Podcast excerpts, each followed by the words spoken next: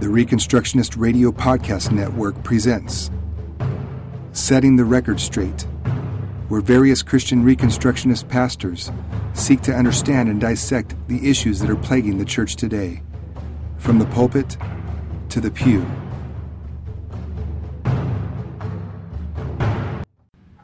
In the first Avengers movie, the bad guy is Loki, the god of mischief, and he's got a plot to take over the whole world and become the ruler of everything. And at one point early on in the movie, Loki walks into a crowd and he, he manages to get the whole crowd of people to kneel. He demands that they kneel before him. Kind of a foretaste of what he plans on doing with the whole world.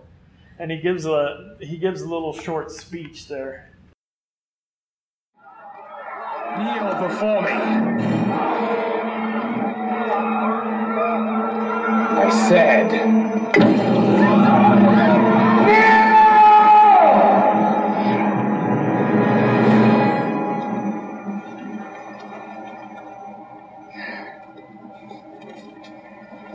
Is not this simpler? Is this not your natural state? It's the unspoken truth of humanity that you crave subjugation. The bright lure of freedom diminishes your life's joy in a mad scramble for power, for identity. You were made to be ruled. In the end, you will always kneel.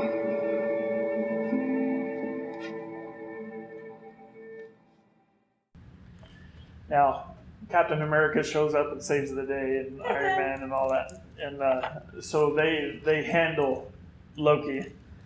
But what they never do is they never really bother to point out what was wrong with what Loki said. And in this scene, Loki does say some things about the nature of humanity and what it means to rule and be ruled.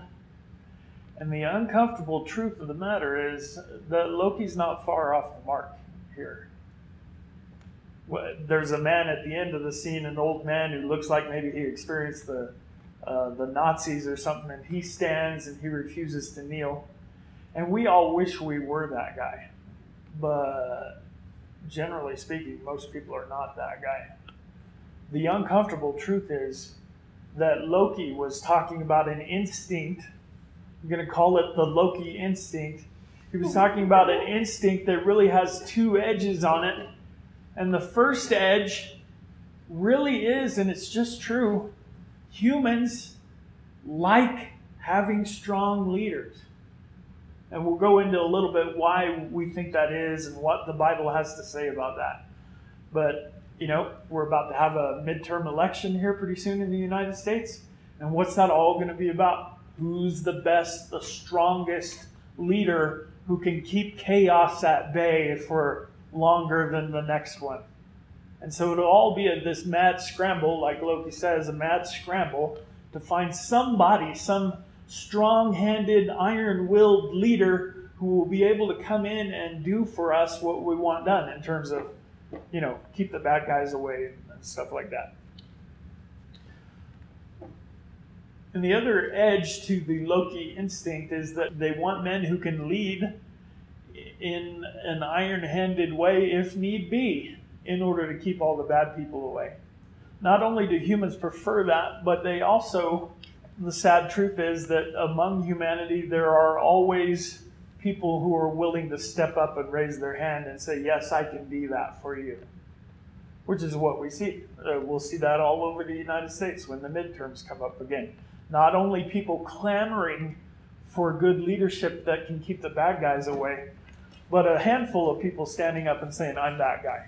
I can do that for you. And I can do it better than this one. And that's just really how humanity has always worked from time immemorial. So, the first edge of the Loki instinct is this idea that uh, people need a strong leader, and I think that's me. All right? Loki is willing to be that strong leader. There are scriptural examples of this that go all the way back to the book of Genesis. We see shortly after the flood, this guy named Nimrod goes out and begins to build cities and name them after himself. And, and uh, a lot of people think he was the instigator behind uh, Babel and the tower that was built there. The ancient Jews believed that Nimrod's kingdom was a dictatorship where he was the first tyrant, the first beastly ruler. You can find Nimrod's story in there, but really it's all over the Bible. Last week we mentioned the sons of Korah during the wilderness trek of the nation of Israel. And the sons of Korah were of the tribe of Levi, but they weren't members of the priestly class. And they basically stood up and said, We can do this as well as anybody else can, and you should acknowledge our leadership qualities and accept us as priests as well. But after that, we find a man named, and I'm just skipping around here and mentioning him as as we go. We find Solomon's son Rehoboam, and after Solomon died, Rehoboam went to go confront the northern tribes, and he was going to tell them the way it was going to be.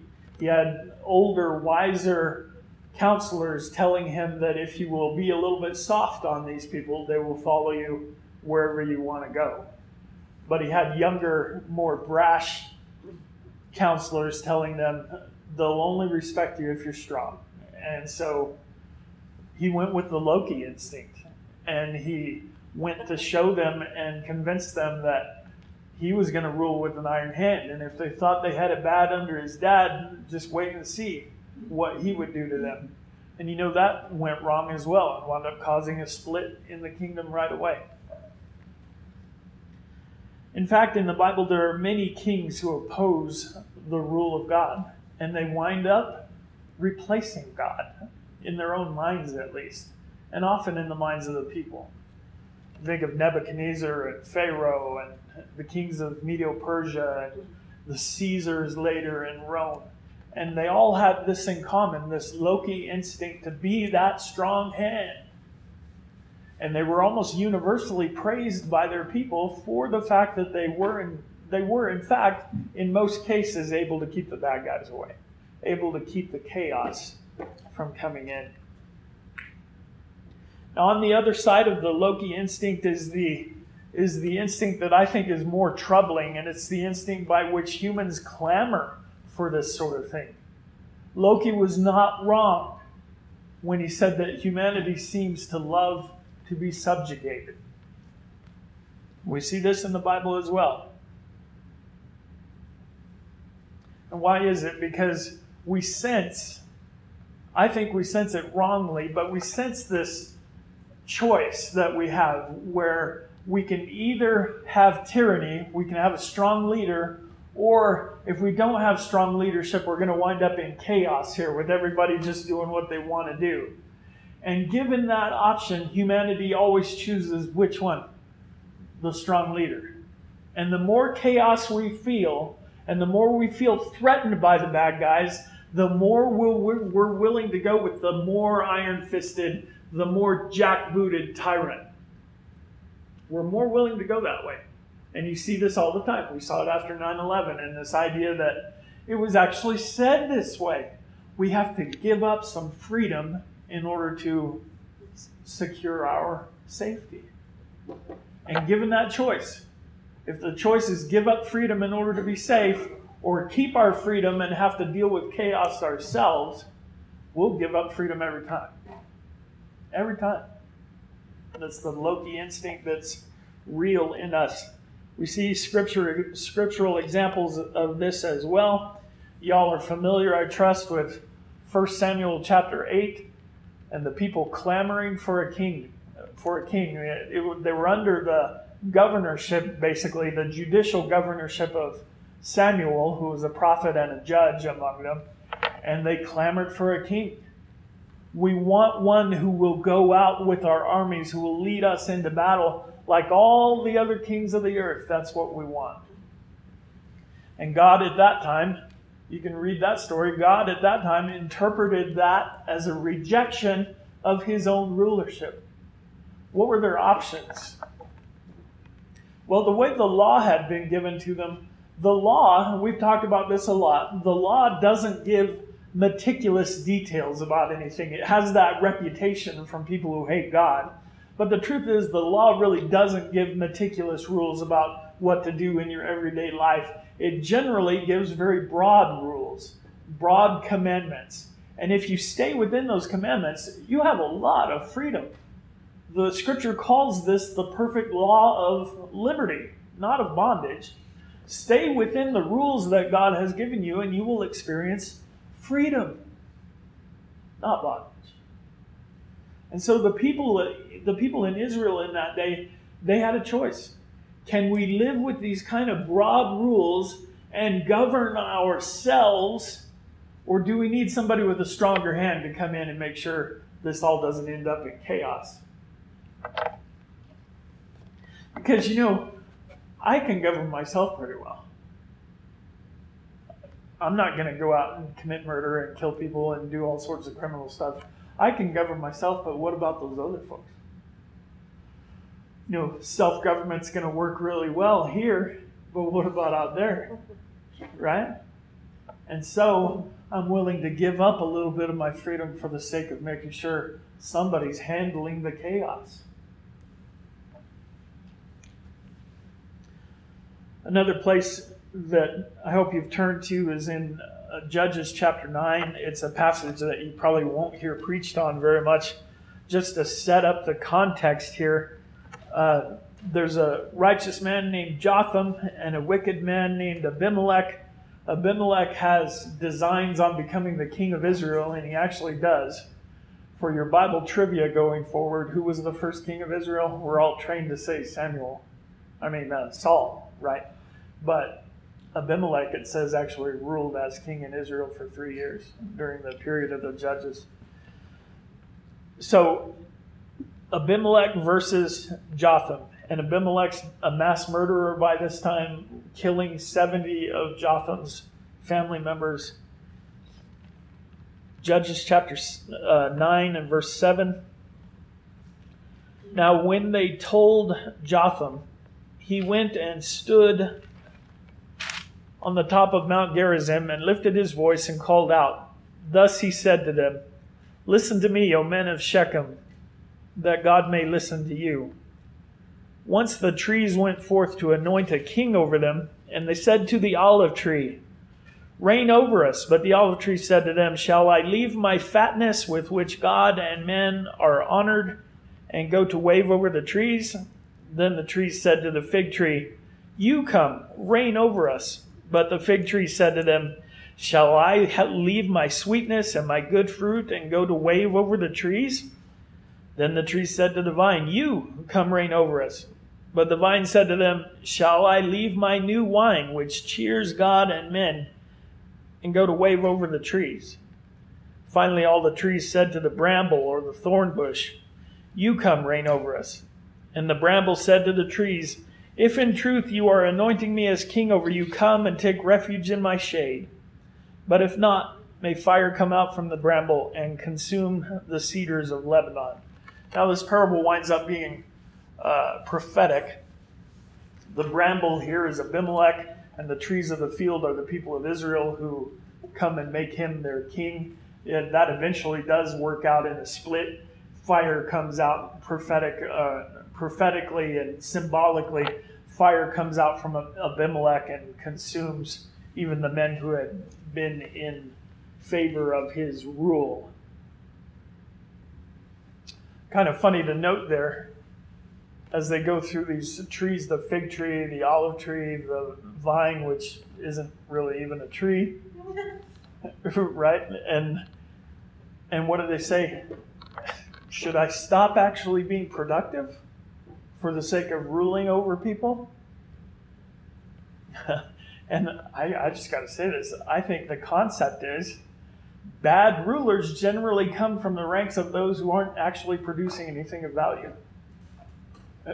And all the people said, Amen. Because you look at Congress, How do we have so many lawyers in Congress? Men and women who have never produced a darn thing in their lives, and yet they are ruling over everything. How do we have so many lawyers on the Supreme Court right now? Men and women who have never produced a darn thing, and they're in charge of everything. How have we had so many lawyers wind up as presidents? Men who never did anything but be in politics. They were never anything other than brambles, never producers. And you know what we do? We have big conventions and we cheer and we hold signs and raise flags, and we're happy to have them. The fire comes out from them and consumes everything of good and everything of value among us. There's another incident in the third chapter of Isaiah. We won't turn there. There's another incident where Isaiah is predicting the desolation of the people of God because of their sin. And he mentions a time, he predicts a time when uh, men would gather around someone and say, Oh, you have a cloak, you rule over us you be in charge of all these ruins. What qualifies you for leadership? Well, you've still got a cloak. You must be awesome. So come rule over all of us. It's that Loki instinct. We're in the middle of chaos. Things are going downhill. And what are we going to do if we don't have strong, even iron handed when it's needed? What if we don't have that kind of leadership to stave off the bad guys and the chaos? What can the answer be? By the way, I think that this is also expressed in our day and in our nation with the calls for patriotic conformity. You know, like in, in Babylon, when they played the music, everybody was supposed to bow down to the idol. We have that in America when the magic sky cloth goes by and they play the music, heaven help you if you don't do the right thing, if you if you stand or sit or kneel or salute or put your hand on your heart or you don't do those things, heaven help you. Because we're trying to stave off the chaos here. And if you're not a patriot like the rest of us, then you're obviously part of the problem. So, what is the issue? because you're not wrong if you posit the idea that we are kind of threatened with either tyranny on the one hand or anarchy and chaos on the other. What's the issue? Do we just try to have as little tyranny as we can while keeping the chaos mostly at bay? Do we accept a little more chaos for the sake of a little less tyranny? What do we do? I'm convinced the Bible's answer is that we don't need more government, we need more gospel.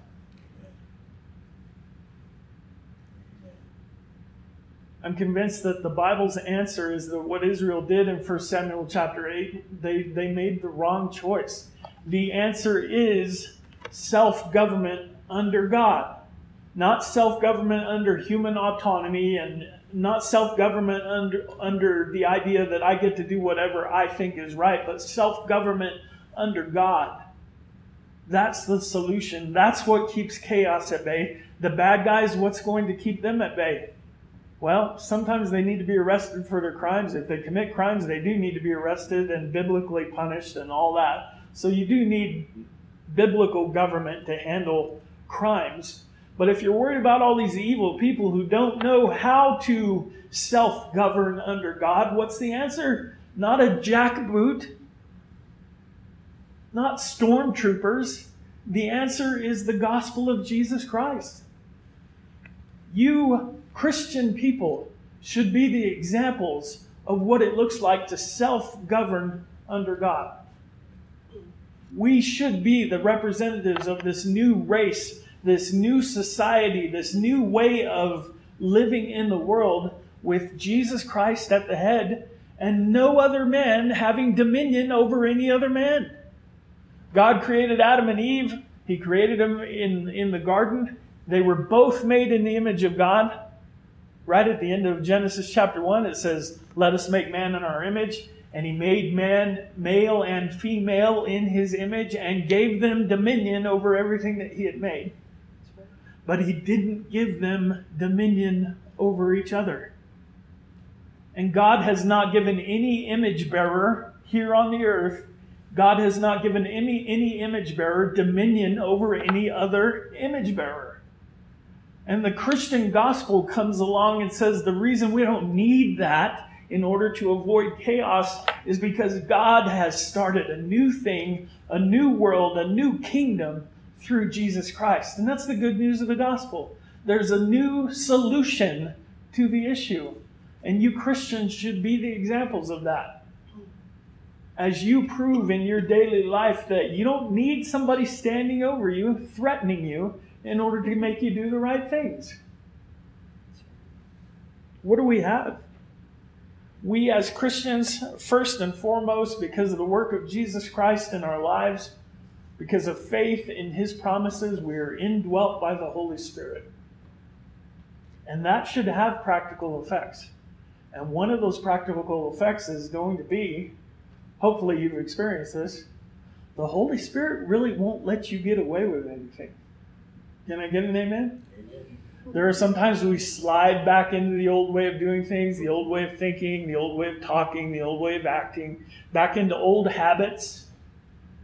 And now, now that you're a Christian, now you start to notice that's not nearly as fun as it used to be. The whole time I was involved in that thing that used to give me so much pleasure, now I'm thinking, man, this isn't right. This isn't me. This isn't what I've been called to. And we can't get away with anything. Amen? That's good news. God has called you not just to find forgiveness for your sins, but to find release from your sins here and now. We're indwelt by the Holy Spirit who leads us and guides us. We have no need of prophets, priests, and kings whose jobs are to keep us in line because Jesus Christ does those functions in us every day, moment by moment by moment. That's an amazing thing when you think about it. We also have the law word of God as our standard. You know what happens? Truth be told, what happens is if you go and preach a message like this of freedom, there are going to be some knuckleheads who, who take that to mean I can just run wherever I want to run and do whatever I want to do. And now the issue is no, don't you have the Holy Spirit living within you? Don't you? Don't? And he'll say, well, yes, I do, and I don't feel anything telling me this is wrong. Uh, well, how do you deal with that now? Do you have Holy Spirit arguing with Holy Spirit? No. But how are you going to convince? You have to go to the objective standard, the written word. It's written down. So not only are we filled with the Holy Spirit and enabled to do the right things, but we shouldn't have much doubt about what those right things are and what they're not. You don't need Congress telling you what a righteous law is because you have the righteous law. You don't need the you don't need the Supreme Court telling you how you're supposed to act in order to live as free people. You've got the perfect law of liberty telling you what that looks like. On top of the law word of God and the Holy Spirit living within us, we have Christ's own example of what I'm going to call non Loki leadership, non coercive leadership. See, Loki only knows one way to keep the chaos at bay. Loki leaders only know one way, and it's by threats, it's by coercion, it's by actual violence. That's it. They know no other way. And then Christ, the King of Kings and Lord of Lords, shows up on earth as a servant. And how does he lead? Two ways by his example, by actually serving people who are in need around him, and by, and, and by being willing to tell the hard truth every time he opened his mouth. Being willing to tell the hard truth even in the face of Loki and leaders who act just like him.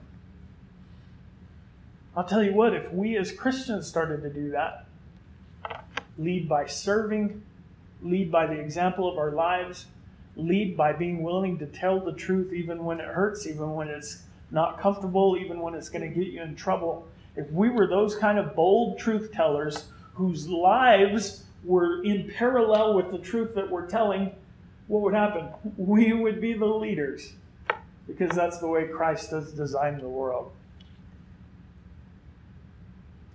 If you are in Christ, God has given you what the Reformed, uh, the what the Protestant Reformers called the right and duty of private judgment.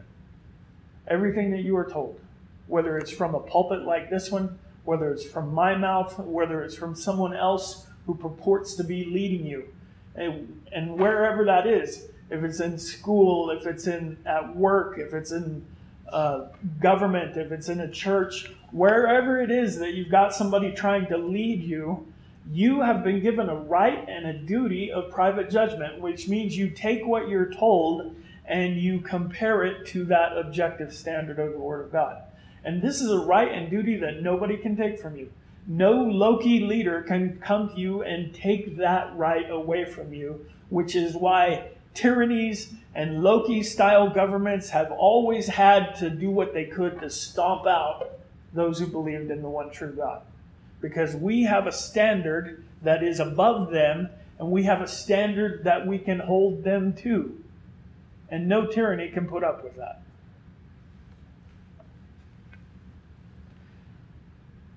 The other thing that I'll mention, the other way we have, how are we going to keep the chaos out?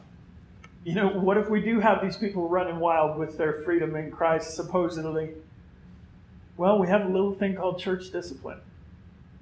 And we have this notion that we, as the people of God, are kind of policing ourselves. Listen, if this group right here was on a boat, the SS Minnow, and we thought it was a three hour tour, but you know, bad things happen and we wind up on a desert island. How long would it be before we needed to have police or FBI or, you know? I am confident that if, if this group wound up on a desert island, we wouldn't need a government for a long old time until like other people started coming to the island and stuff like that. Right? And all I'm saying to you is part of that is that as a church, we're able to recognize when one of us is kind of going astray. When we see them committing sins over here, we have instruction. They sin against us, or we see them committing sins. You're supposed to go to them in a spirit of humility Uh, in a, in a lowly spirit, understanding that you yourself are a sinner, but you're supposed to go to them and say, Hey, brother, hey, sister, do you think this is really right? This can't be right. If that doesn't work, you take one or two more with you. And if they're still defiant, you take it to the whole body. And we just say, you know what? We can't coerce you. We can't we can't use force against you and we can't be lords over your conscience. But if this is what you're going to do, you're going to do it out here apart from us. And that winds up being a form of government that's actually real. So if the question is, as Loki puts it, you can either have strong leadership or you can have chaos. Logically, what that's called is a false dichotomy. That's viewing things from only the choices that the world gives you. But God comes in in Jesus Christ and gives you a third option. And the only one that actually really historically works. You can have iron fisted leaders come in who will keep the trains running on time and stuff like that, and they'll lower the crime rate because they just kill everybody. You can have that, but your freedom goes away at the same time. And it's the law and the gospel, the person of Jesus Christ, the power of the indwelling spirit, self government under the watchful eye of a loving Father who cares for us. That's the real solution. That's what keeps chaos at bay. You and I preaching the message of freedom through Jesus Christ. That's what keeps it at bay. The power, the power of the gospel. There's no other solution. Thank you for listening to Setting the Record Straight. Join us on Facebook at the Reconstructionist Radio Discussion Group. And don't forget to visit ReconstructionistRadio.com to listen to all of our podcasts and to download our free audiobooks.